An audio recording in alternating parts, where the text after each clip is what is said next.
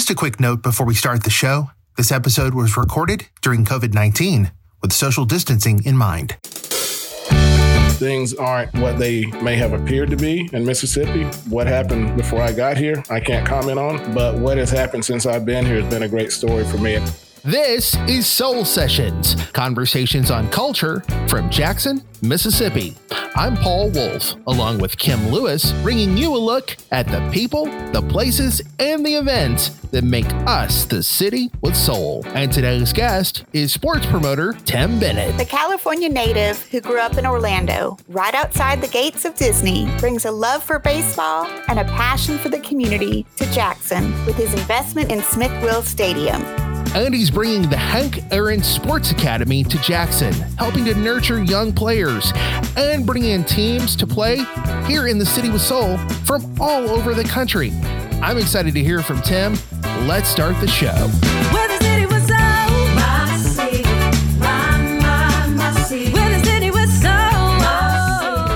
Tim, thank you so much for joining us today. Can you share with us a little bit about yourself, a little bit about your background and your work? I um, actually moved to Jackson in the late 90s. I was a missionary for about eight years prior to that. And my last assignment was in Africa. So I came home to Florida, Central Florida, and my dad had some health issues and he ended up uh, passing away. And so I had a choice to make uh, either go back into missionary work or get into something I could make money at, which was baseball.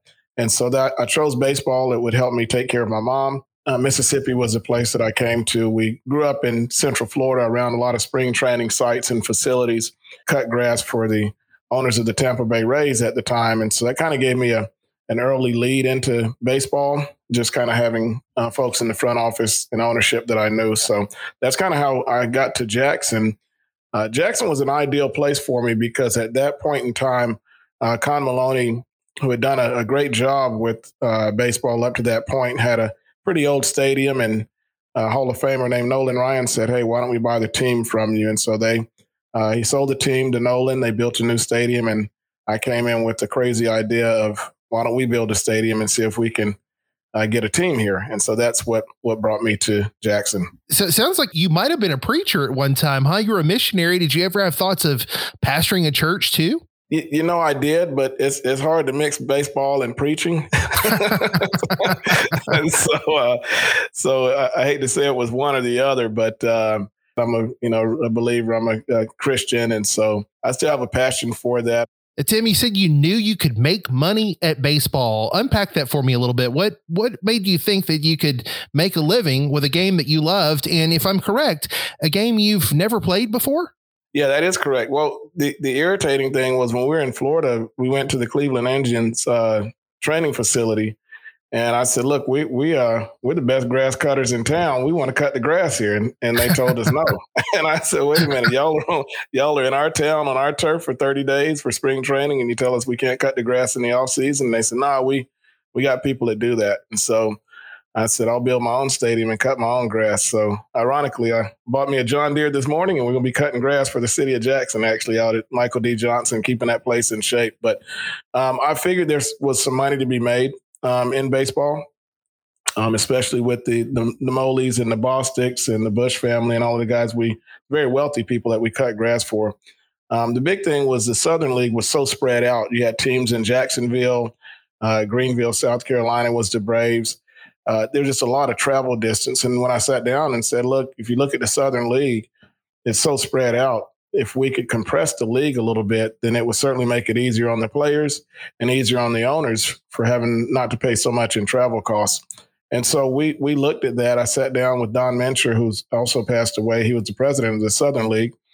And I said, look, if you move Greenville and maybe you move a Jacksonville and you start moving some of these teams around, it makes the league a little more compact and that's kind of where we are today. Um, Orlando was in the Southern League. That was a Tampa Bay Rays franchise. And so we moved Orlando to Montgomery. That was the first uh, gig that I had. And then that was in 2004. And then 2005 moved the Braves from Greenville to uh, Pearl, Mississippi, where they still are. And then moved Huntsville to Biloxi.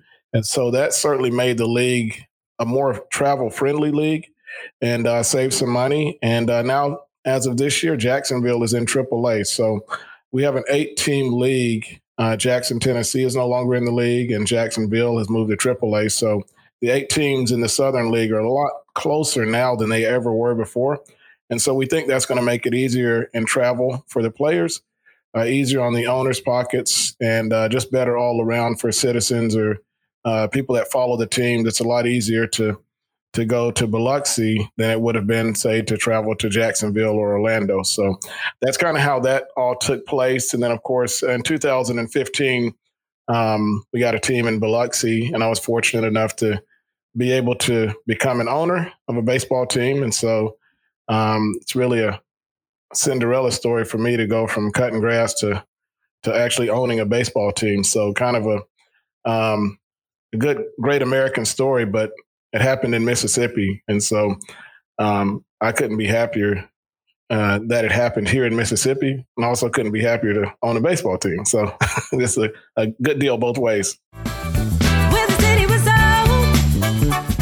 You've come back to Jackson, Mississippi to help bring back the iconic Smith Wills Stadium, but maybe it's something a little different than what we imagined. So, why was Smith Wills such a good launch pad for what you're trying to do? And I guess the question then is, what exactly are you trying to do at Smith Wills? Well, it was it was a little bit of uh, guilt and a little bit of pleasure all, all in one. Guilt in that the stadium that we built in 05 replaced Smith Wills. You know, it's not a, a, reward for a city when you say, you know, thanks for building us a stadium, build us a new one, and we're going to leave. I've never been married before, but I, I, can't imagine, you know, telling your wife in 20 years, hey, you know, give, telling her something that she didn't want to hear. I'm like, hey, guess what? It's an ultimatum. And so I thought, you know, built two stadiums. Smith Wills was the original site for the first baseball, professional baseball ever to occur in the state. You know, I was talking to Clint Johnson and talking to the mayor and they explained to me that Jackson had seven high schools and not one of them had a high school baseball field.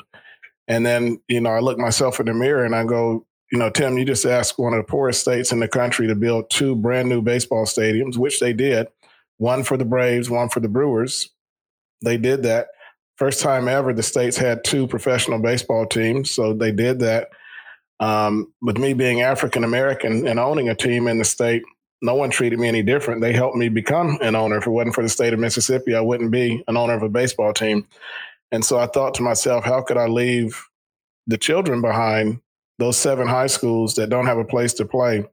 But here we've built two stadiums for other people's children that don't live in Mississippi. Most most of which live in other states or other countries. Even uh, thirty five percent of Major League Baseball is Latin American. Twenty five percent of Major League Baseball is foreign born.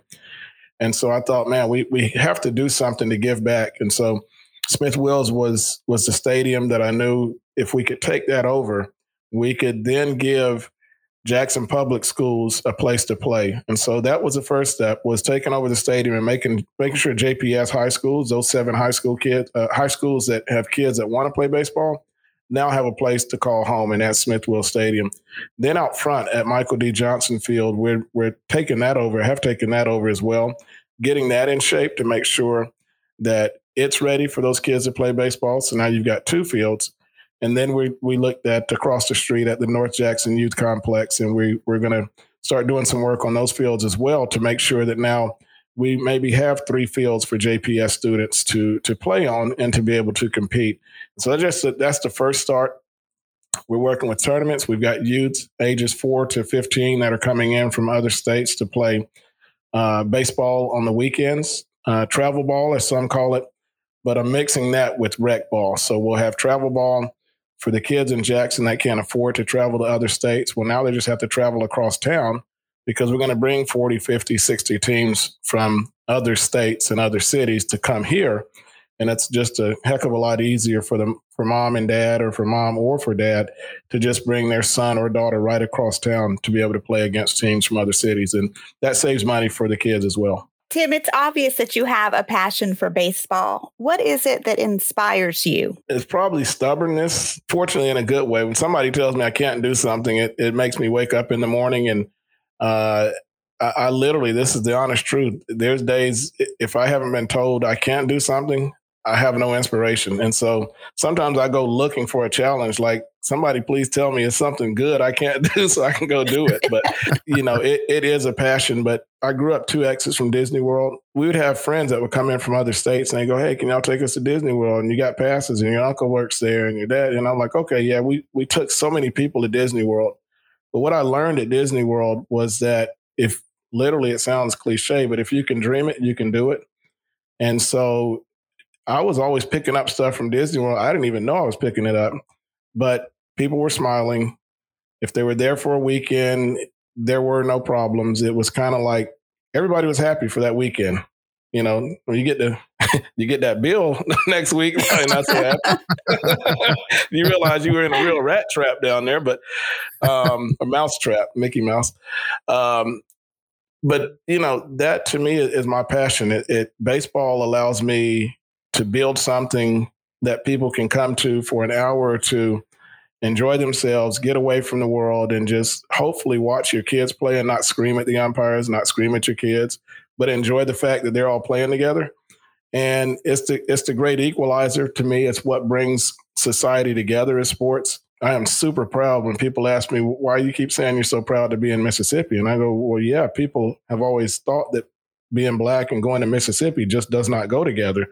But how about being black, uneducated, never playing baseball, working with two Republican governors, building two stadiums and becoming an owner of a, of a baseball team? You know, not bad. And so to me, that speaks to society that things aren't what they may have appeared to be in Mississippi. Now, before I was living or what happened before I got here, I can't comment on. But what has happened since I've been here has been a great story for me. It hadn't been all great, but it certainly has been more good than bad. And I've had a lot of great help, you know, both black and white, both male and female to help me. And so I found it to be a great opportunity for me to live out the passion of bringing baseball to, you know, to the youth of Mississippi. And so that's kind of my passion, you know, right now for sure, my passion is to make sure that these kids have a place to play and that they get a chance to play against other kids from other states and other cities right here in their own backyard. Something to brag about. Tim, talk about your goals, your long term goals with these youth sports programs. I know you've launched the Hank Aaron Sports Academy here in Jackson at Smith Wills Stadium. So, how do you see those programs making a difference in the lives of those kids, the lives of their families, and the life of the city? Education. Um, I've got a daughter um, who's here and she made the dance team. And her mom told her, You're going to keep making straight A's or you're not going to stay on the dance team. You know, and she's made straight straight A's her whole life, which is better than I can say for myself. But she has she's a very smart girl. She's done very well. She wants to stay on the dance team, so she's going to continue to make the grades and sometimes I think it's incentive to to young young boys and girls, but especially young men, young boys, that hey, playing sports is not enough. You got to get your education, uh, financial literacy. You, you want to make a hundred million dollars, and you guess what? You can, but how much of that do you have left after you pay taxes? And how much is that once you get married and have children? And once you can't play sports anymore and you got to find a job. And so there's a lot of things uh, like that that you learn through sports. And then most of all, you learn how to play together. You learn how to be in the same dugout with people who may be shorter than you, taller than you, different color than you, uh, with different objectives and goals. But especially baseball, it's a sport that you don't have to have the same physical, uh, uh, I guess, attributes that you have to have to play basketball. You know, being taller helps. Playing football, being fast and strong helps.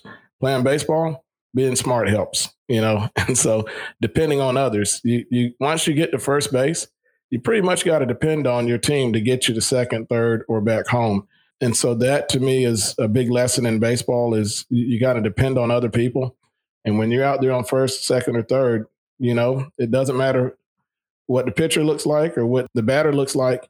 You're just looking for someone that's going to help get you home, and that's the uh, that's the goal. And so, for me, this is kind of I think I'm wrapping my career up here, and so I feel like I'm rounding third, coming home. There are no rules. You got 24 hours. How are you going to show off Jackson? Civil Rights Museum, any any one of a number of restaurants. There's a lot of good a lot of good food here.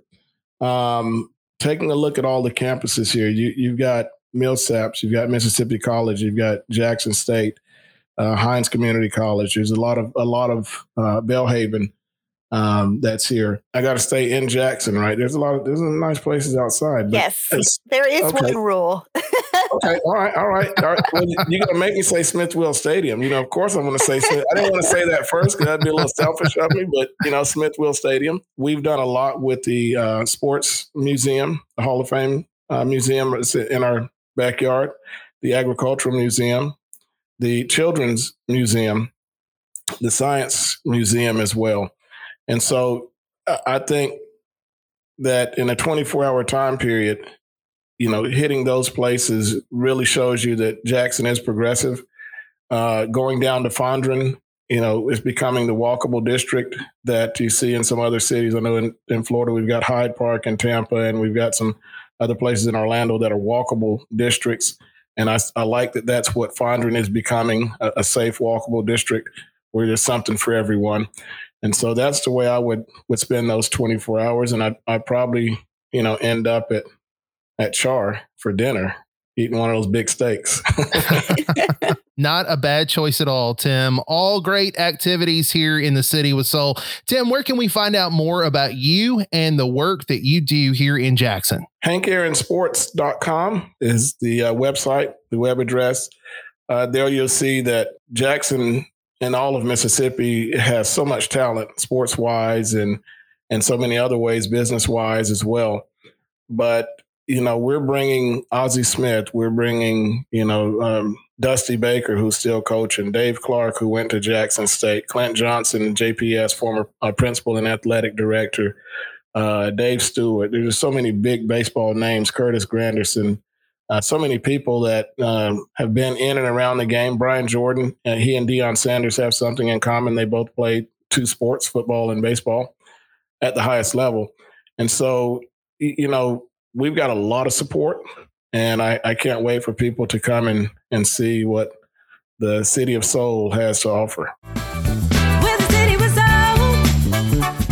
Now, here's what we're loving in the City with Soul a segment where we talk about a place or thing that has us really excited about Jackson. Today, that is a growing number of outdoor activities in the city, yeah, we would be remiss if we didn't mention Smith-Wills Stadium. What a great ballpark that's really on the way back up. The new museum trail that leads from the two museums downtown all the way to the LeFleur Museum District in Belhaven. And then Providence Hill Farm, you don't think about it, but it, it is in Jackson. It's beautiful. There's horse riding, there's event rentals, a great place to get outside. And crawfish season is upon us, with local restaurants offering outdoor seating and plenty of venues offering weekly crawfish boils. And the second Saturday activities at Highland Village, with weekly and monthly activities being offered at the district that include live music, food, and drink specials. And then there's the Magnolia Sunset Market. The third Saturday of the month features vendors, artisans, and fresh produce and speaking of produce, the Mississippi Farmers Market, where you can now grab a breakfast on Saturday morning before you start your shopping. And there's a host of city parks here with walking trails, picnic space. There's even one with a scale model of the Mississippi River Basin. That's at Buddy Butts Park in the west part of Jackson. Why don't you pull out your phone too and check out our public art Google map that will take you all over the city looking at our burgeoning public art scene. We've got a great post about all of this at jxn.ms and outdoor activities in the city with a link to an outdoor recreation map created by Jackson outdoor enthusiast Andy Hilton. Check it all out at jxn.ms. Soul Sessions is hosted by me, Paul Wolf. And me, Kim Lewis. Our show is produced by Visit Jackson in association with MWB Studios. Our executive producer is Rickey Thigpen. We were recorded and mixed by Parker James. Our theme music is by Tania Sanders, recorded at Malaco Studios right here in Jackson. Special thanks this episode to Tim Bennett, Tim Mask, Jonathan Pettis, and Mark Leffler. You can find our show on Apple Podcasts, Spotify, Stitcher, or wherever you get your podcasts. I'm Kim Lewis. And I'm Paul Wolf. And you've been listening to Soul Sessions.